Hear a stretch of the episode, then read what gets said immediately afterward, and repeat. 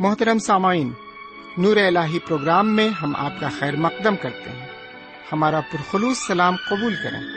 ہمیں امید ہے آپ خدا بند کے فضل و کرم سے پوری طرح بخیر و شادمان ہوں گے۔ ان دنوں ہم مقدس بائبل کے نئے عہد نامے سے رومیو کے نام پولس رسول کے خط کا مطالعہ کر رہے ہیں۔ رومیو کے نام پولس رسول کے خط کا مقصد تھا روم کی کلیسیا کے لیے سفر کا ذریعہ بنانا۔ جس کے لیے پولس رسول نے منصوبہ بنایا کہ کچھ عرصہ وہاں کے مسیحیوں کے درمیان خدمت کرے اور پھر ان کی مدد سے اسپین تک جائے۔ اس خط میں پولس رسول لکھتے ہیں کہ مسیحی زندگی کیسی ہونی چاہیے، خاص کر دوسروں کے ساتھ محبت کا رشتہ رکھتے ہوئے۔ انفرادی پیغام اور خدا کی تمجید کے ساتھ خط کا اختتام ہوتا ہے۔ آئیے اپنے وقت کے ساتھ ساتھ ہم اپنے مطالعے میں آگے بڑھیں اور روحانی غذا سے سیر و آسودہ ہوں۔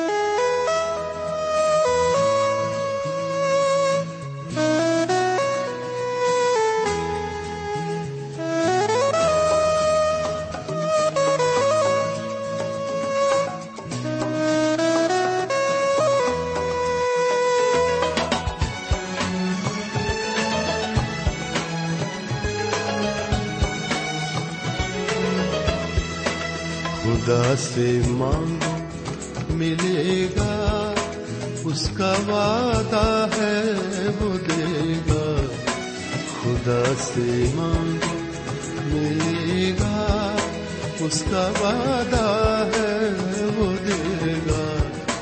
اس کے وعدے پہ اعتبار کرو، خدا سے پیار کرو پیار کرو پیار کرو، خدا سے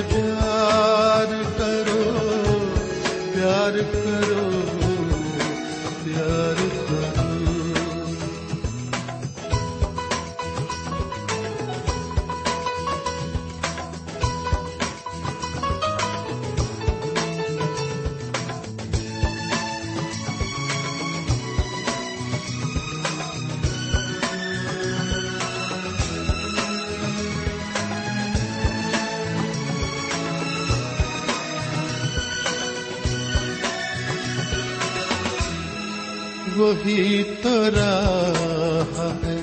سچ ہے، وہی تو جیون ہے۔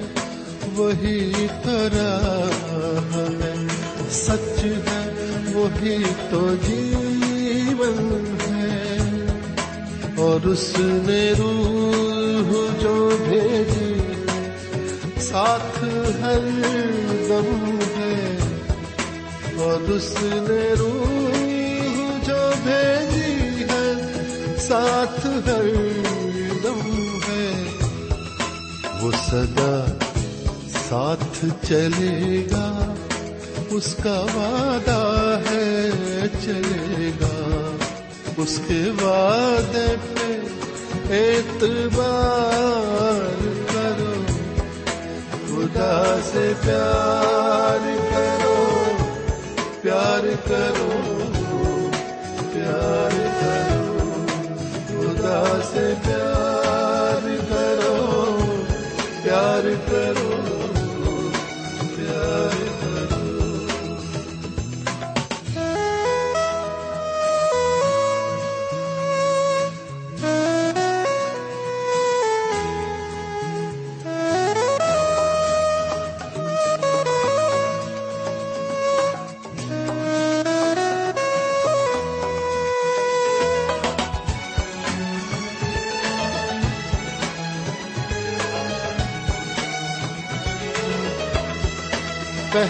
اس کی بادشاہت، اس کی راہ چنو۔ تم کو دنیا کے ہر ایک چیز بھی وہ دے گا سنو۔ تم کو دنیا کی ہر ایک چیز بھی وہ دے گا سنو۔ وہ جو کہتا ہے کرے گا، اس کا وعدہ ہے کرے گا۔ وہ جو کہتا ہے کرے گا، اس کا وعدہ ہے کرے گا۔ اس کے وعدے پہ اعتبار کرو، خدا سے پیار کرو پیار کرو۔ سے پیار کرو پیار کرو پیار کرو. خدا کے کلام کو لے کر ایک بار پھر آپ کے درمیان حاضر ہوں۔ سلام قبول فرمائیے۔ امید کرتا ہوں کہ آپ بالکل خیرافیت سے ہوں گے۔ خدا کا شکر ہو کہ میں بھی خدا و تعالی کے فضل و کرم سے بالکل ٹھیک ٹھاک ہوں۔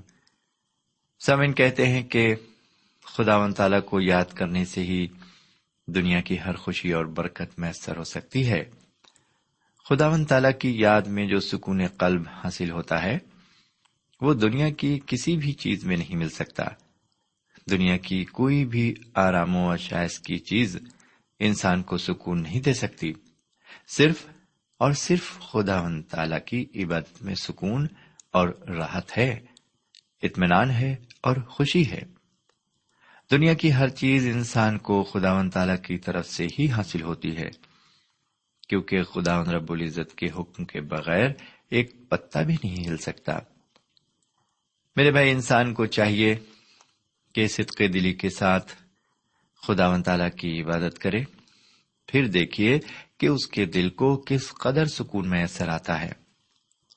انسان خواہ کتنا ہی مالدار کیوں نہ ہو اسے کسی چیز سے اتنا سکون نہیں ملتا جتنا اسے خدا کی رفاقت سے ملتا ہے۔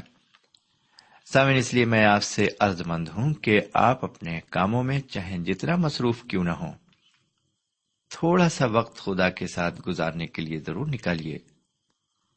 سمعین واقعی کتنے خوش نصیب ہیں آپ جو یہ اردو نشریات آپ کے لیے شروع کی گئی ہے اور اس نشریات کے ذریعے ہم خدا کے کلام یعنی بائبل شریف کی ساخت کو اجاگر کر رہے ہیں۔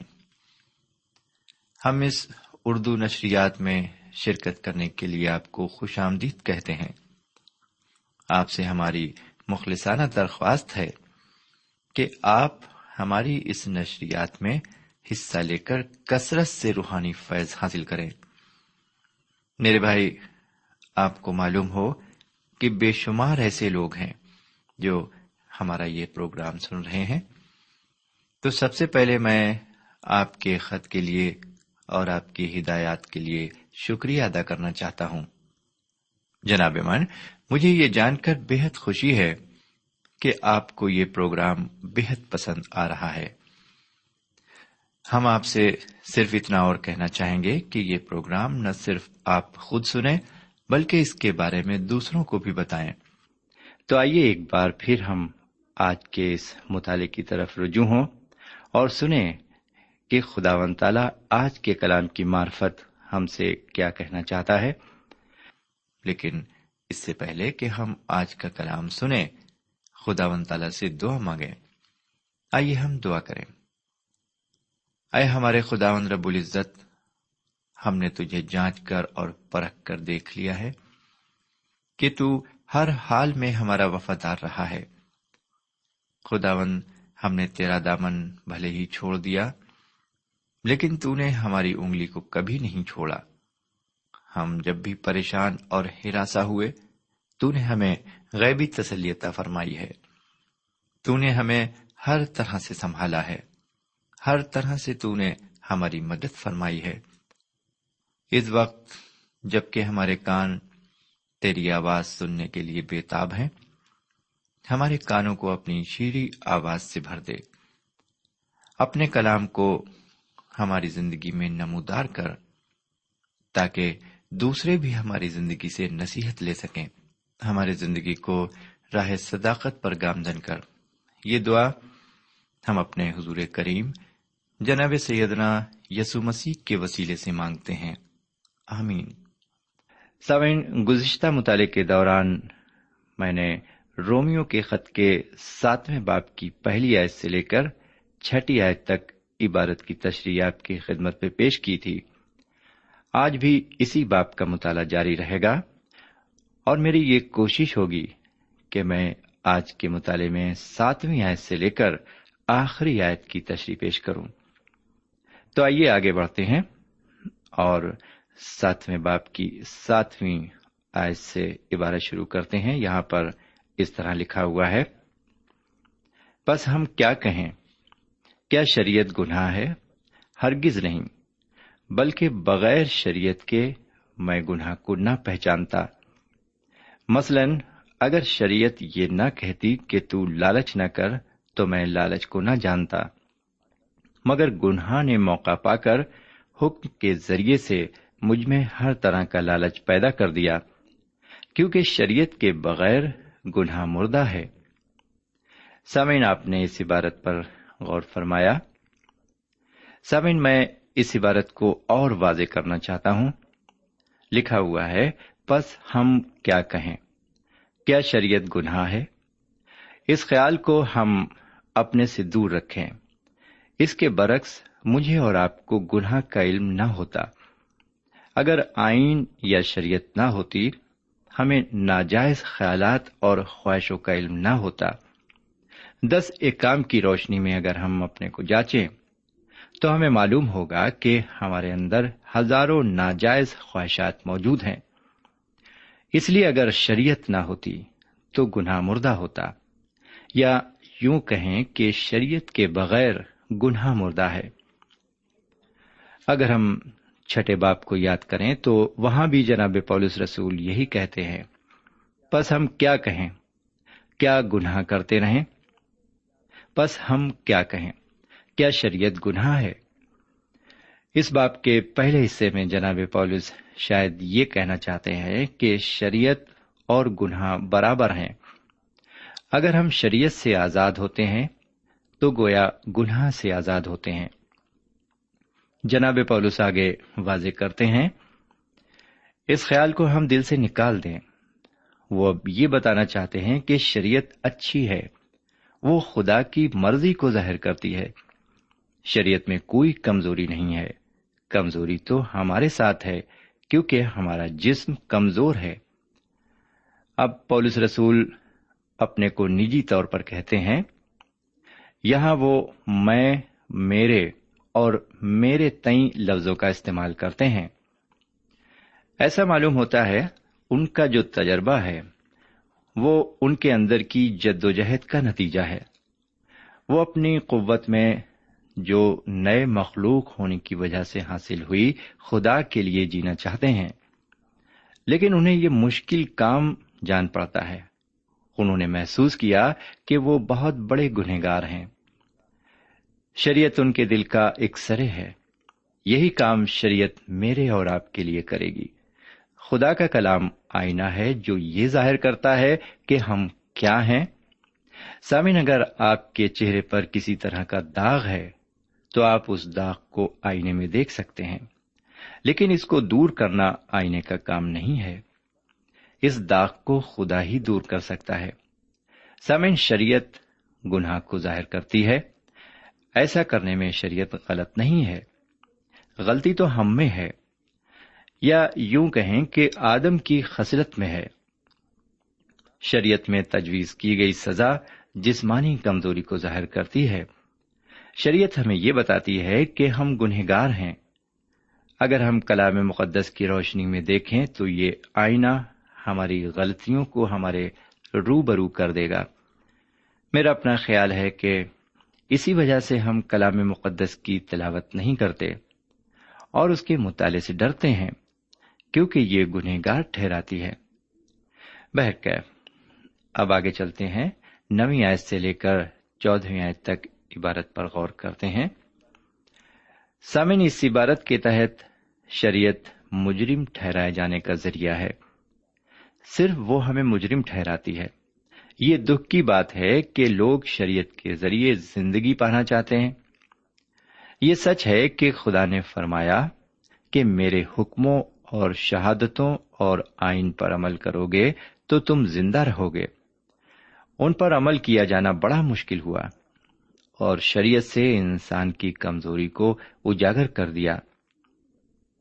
شریعت میں کوئی کمی نہیں، بلکہ کمی اس میں تھی جس نے یہ سوچا کہ اس کے ذریعے زندگی میں اور طاقت ملے گی۔ شریعت سے نہ تو زندگی ملی اور نہ ہی طاقت۔ غلطیوں کے خط کے تیسرے باپ کی کسویں آیت میں لکھا ہوا ہے، اگر کوئی ایسی شریعت دی جاتی جو زندگی بخش سکتی تو خدا اسے ضرور دیتا۔ زندگی اور مسیحی طرز شریعت سے حاصل نہیں ہوتی۔ اب اسے یوں سمجھیں۔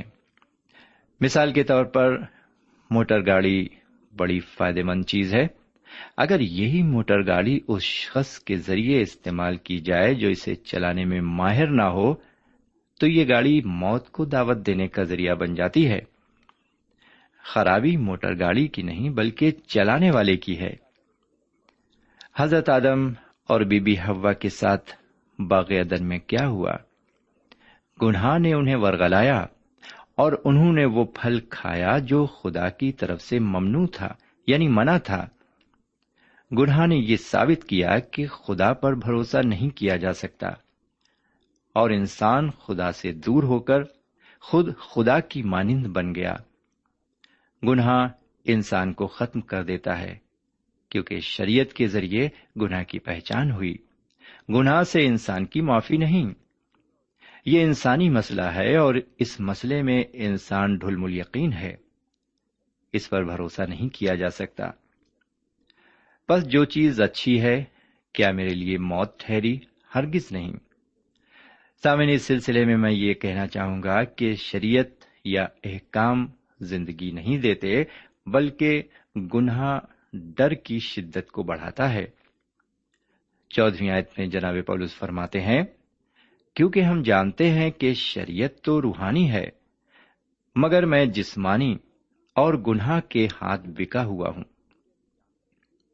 کیونکہ ہم جانتے ہیں کہ شریعت تو روحانی ہے، مگر میں جسمانی اور گناہ کے ہاتھ بکا ہوا ہوں۔ سامن ہم سب جانتے ہیں کہ شریعت کا نزول روح کے ذریعے ہوا ہے۔ یہ پاک کلام کا ایک حصہ بھی ہے۔ مثال کے طور پر چٹان کو روحانی کہا گیا ہے۔ جیسا کہ کرنتھیوں کے پہلے خط کے چوتھے باپ کی دسویں آیت میں ہم دیکھتے ہیں، لکھا ہوا ہے، اور سب نے ایک ہی روحانی چٹان سے پانی پیا، کیونکہ وہ اس روحانی چٹان میں سے پانی پیتے تھے جو ان کے ساتھ ساتھ چلتی تھی، اور وہ چٹان سیدہ مسیح تھے۔ اس طرح بیابان میں حضرت موسا کی قیادت میں بنی اسرائیل نے بھی روحانی غذا اور پانی پیا۔ مطلب یہ کہ روح انہیں میسر کرایا۔ سمن جناب پولس رسول، خاص طور سے اپنے جسم کے بارے میں فرماتے ہیں کہ جسم غیر جانبدار ہے۔ ہم اپنے جسم کو اچھے اور برے کام دونوں ہی کے لیے استعمال کرتے ہیں۔ ہمارا جسم بھی موٹر گاڑی ہی کی مانند ہے۔ ہمارے جسم میں دل نام کا پرزا بڑا ہی ہیلے باز ہے۔ اور جو یہ سوچتا ہے، وہ جسم عمل میں لاتا ہے۔ بہرکیف آگے بڑھتے ہوئے آئیے اب پندرہویں آیت سے لے کر سترویں آیت تک بھارت پر نظر ڈالیں۔ میرے بھائی، یہاں اس بات کو بتانے کی کوشش کی گئی ہے کہ ایک مومن کو کس کشمکش کا سامنا کرنا پڑتا ہے۔ یہاں پر یہ بتایا جاتا ہے کہ انسان کی پرانی خصلت اور نئی خصلت جو کہ مومن کی ہوتی ہے، ان دونوں کے درمیان کشمکش ہوتی ہے اور بڑی شدت سے ہوتی ہے۔ اور جناب پولس رسول کو اس کشمکش کو بڑی خوبی سے بیان کرتے ہوئے کہتے ہیں، جو میں کرتا ہوں، اس کو نہیں جانتا، کیونکہ جس کا میں ارادہ کرتا ہوں، وہ نہیں کرتا۔ بلکہ جس سے مجھ کو نفرت ہے، وہی کرتا ہوں۔ میرے پیارے بھائی بہن، جیسا تجربہ جناب پولس رسول اپنی زندگی کا بیان کرتے ہیں، کیا آپ جو مومن ہیں، آپ کی زندگی میں بھی ایسی کشمکش پیدا ہوئی ہے؟ کیا آپ کسی اس کام کو جسے آپ کرنا نہیں چاہتے تھے، کر کے پچھتائے ہیں؟ آپ نے نفرت کا احساس کیا ہے؟ میرا اپنا نظریہ ہے کہ ہر ایک وہ جو خدا کا فرزند اپنے کو کہتا ہے، اسے ایسا تجربہ ضرور ہوا ہوگا۔ جناب پولس رسول کی زندگی میں تین دور رہے ہیں۔ پہلا یہ کہ وہ گھمنڈ کرنے والے فریسی تھے۔ وہ شریعت پر دیوانگی کی حد تک یقین کرتے تھے، لیکن شریعت نے انہیں مجرم ٹھہرایا۔ دوسرا یہ کہ ان کی ملاقات سیدہ مسیح سے دمشق کی راہ میں ہوئی اور اس کٹر فریسی نے انہیں اپنا نجات دہندہ قبول کیا اور انہوں نے محسوس کیا کہ وہ مومن کی زندگی بسر کر سکتے ہیں۔ لیکن ان کی نئی خزلت نے ان سے کہا، اب میں سیدنا مسیح کے لیے جیتا ہوں۔ لیکن اس کوشش میں وہ ناکامیاب رہے اور یہ ناکامیابی کی کشمکش جاری رہی۔ میں یہ نہیں بتا سکتا کہ یہ کشمکش کب تک جاری رہی۔ لیکن ایک وقت ایسا آیا جب وہ کامیاب ہوئے۔ یہ کامیابی ان کی اپنی کوشش سے حاصل نہیں ہوئی۔ انہیں کامیابی سیدنا مسیح کے وسیلے سے حاصل ہوئی۔ جناب پولس نے یہ محسوس کیا کہ یہ تب ہوا جب انہوں نے اپنے کو سیدنا مسیح کے حوالے کر دیا۔ انہوں نے اپنی زندگی ان کی نظر کر دی۔ اور پاک روح کو اپنی زندگی میں آنے دیا۔ سولہویں اور سترویں آیت میں لکھا ہوا ہے، اور اگر میں اس پر عمل کرتا ہوں جس کا ارادہ نہیں کرتا، تو میں مانتا ہوں کہ شریعت خوب ہے۔ بس اس صورت میں میں اس کا کرنے والا نہ رہا، بلکہ گناہ ہے جو مجھ میں بسا ہوا ہے۔ یہاں جناب پولس صرف اپنے بارے میں بتاتے ہیں۔ یہاں بھی وہ اپنی پرانی اور نئی خصلت کا ذکر کرتے ہیں۔ جب پرانی خصلت آئین کو توڑتی ہے تو نئی خصلت آئین سے متفق ہو کر لالچ یا ہرس کو غلط بتاتی ہے۔ جناب پولس کی کشمکش آئین سے نہیں ہے، کیونکہ انہوں نے خود آئین کو توڑا۔ وہ ایک مومن کی حیثیت سے شریعت کو اچھا بتاتے ہیں، کیونکہ وہ کہتے ہیں کہ اگر میں اس پر عمل کرتا ہوں جس کا میں ارادہ نہیں کرتا۔ تو ان کا مطلب ہے کہ پرانی خصلت اب بھی ان میں ہے۔ آئیے اٹھارہویں آیت کو دیکھتے ہیں۔ یہ آیت غور طلب ہے۔ لکھا ہوا ہے، کیونکہ میں جانتا ہوں کہ مجھ میں یعنی میرے جسم میں کوئی نیکی بسی ہوئی نہیں۔ البتہ ارادہ تو مجھ میں موجود ہے، مگر نیک کام مجھ سے بن نہیں پڑتے۔ سامعین، جناب پولس نے دو باتوں کا اپنی نجی زندگی میں تجربہ کیا اور اس تجربے سے آج کے مومنوں کو سیکھنے کی ضرورت ہے۔ پہلا یہ کہ ہماری پرانی خصلت میں کوئی نیکی نہیں ہے۔ پتا نہیں آپ نے اور میں نے یہ احساس کیا ہے یا نہیں۔ جسمانی اعتبار سے ہم خدا کو خوش نہیں کر سکے۔ بھلے ہی مومنوں کی جماعت میں اعلی عہدہ رکھتے ہوں۔ ہم اپنے عہدے سے خدا کو خوش نہیں کر سکتے۔ سمعین دوسری بات جو جناب پولس رسول نے اپنی زندگی میں محسوس کی اور جسے جاننے کی ضرورت ہمیں ہے، وہ یہ کہ ارادہ تو مجھ میں موجود ہے، مگر نیک کام مجھ سے بن نہیں پڑتے۔ انہوں نے پایا کہ پرانی خصلت میں کچھ بھی نیکی نہیں اور نئی خصلت میں کچھ طاقت نہیں۔ نئی خصلت خدا کی خدمت کرنا چاہتی ہے، لیکن جسمانی خصلت کو خدا سے دشمنی ہے۔ یہ خدا کے آئین کے ماتحت نہیں۔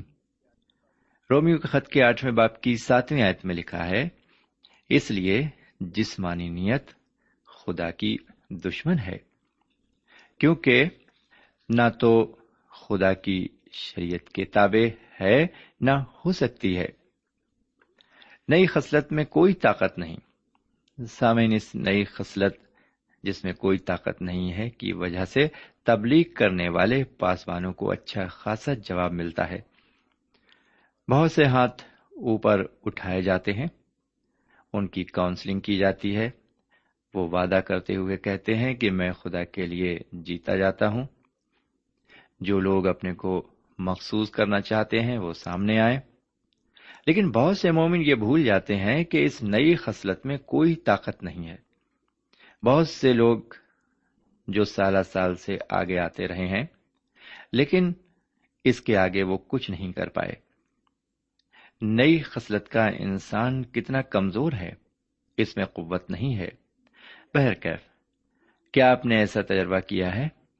ہم اپنی پرانی خصلت کی وجہ سے مشکلات میں پڑتے ہیں۔ آئیے اب انیسویں آیت سے لے کر پچیسویں آیت تک عبارت پر غور کریں۔ سمے جب ہم نجات یافتہ ہو جاتے ہیں، اس وقت بھی ہم اپنی پرانی عادت سے چھٹکارا نہیں پاتے۔ اور ہماری نئی عادت میں کوئی طاقت نہیں ہوتی۔ یہاں ایک نیا آئین دکھائی دیتا ہے۔ یہ ہمارے ازا کی شریعت ہے، جو عقل کی شریعت سے لڑ کر اس گناہ کی شریعت کی قید میں لے آتی ہے، جو میرے ازا میں موجود ہے۔ جب ایک مومن کے ساتھ ایسا ہوتا ہے، تو وہ چیخ اٹھتا ہے۔ جس طرح کے جناب پولس رسول چیختے ہیں۔ سمن چوبیسویں آیت میں جیسا کہ لکھا ہے، ہائے میں کیسا کم بخت انسان ہوں، اس موت کے بدن سے کون مجھے چھڑائے گا؟ ہائے میں کیسا کم بخت انسان ہوں، اس موت کے بدن سے کون مجھے چھڑائے گا؟ یہ پکار کسی غیر مومن شخص کی نہیں ہے۔ یہ پکار ایک مومن بندے کی ہے۔ کم وقت لفظ یہ ظاہر کرتا ہے کہ کشمکش میں مومن بندہ تھک اور ہار چکا ہے۔ لفظ مجھے کون بچائے گا؟ یہ ظاہر کرتا ہے کہ وہ مجبور انسان ہے۔ وہ جناب یعقوب کی مانند معذور ہو چکا ہے۔ وہ باہری مدد کا طالب ہے۔ سمن آخر میں سیدنا مسیح کا تہ دل سے شکریہ ادا کرتا ہوں جو چھٹکارا دیتے ہیں، جو مدد کرتے ہیں۔ خدا نے چھٹکارے کا بندوبست سیدنا مسیح کے وسیلے سے کیا ہے۔ اس کے بارے میں اگلے مطالعے میں تفصیل سے ذکر کیا جائے گا۔ یہاں پر اب ہم آج کا مطالعہ ختم کرتے ہیں۔ ہمیں اجازت دیجیے، خدا حافظ۔ سامعین، ابھی آپ نے ہمارے ساتھ رومیو کے نام پولس رسول کے خط کا مطالعہ کیا۔ ہمیں یقین ہے، اس مطالعے سے آپ نے برکتیں حاصل کی ہوں گی۔ ہم چاہتے ہیں کہ آپ ہمیں ضرور خط لکھیں، ہم آپ کے خط کا انتظار کریں گے۔ خدا حافظ۔ ہمارا پتہ ہے، پروگرام نور ال post box number one five seven five Sialkot Pakistan. پتا ایک بار پھر سن لیں۔ پروگرام نور ال پوسٹ باکس نمبر ایک پانچ سات پانچ سیال کوٹ پاکستان۔ اب آپ ہم سے ٹیلی فون اور ای میل سے بھی رابطہ قائم کر سکتے ہیں۔ ہمارا ٹیلی فون نمبر ہے nine two three four four six four zero four five seven eight نو دو تین چار چار چھ چار صفر چار پانچ سات آٹھ ہمارا ای میل پتا ہے N A M three nine four nine eight hotmail dot com N A M three nine four nine eight hotmail dot com ہمارے پروگرام کا وقت اب یہیں پر اختتام پذیر ہوتا ہے۔ اگلے پروگرام تک کے لیے اجازت دیں۔ خدا حافظ۔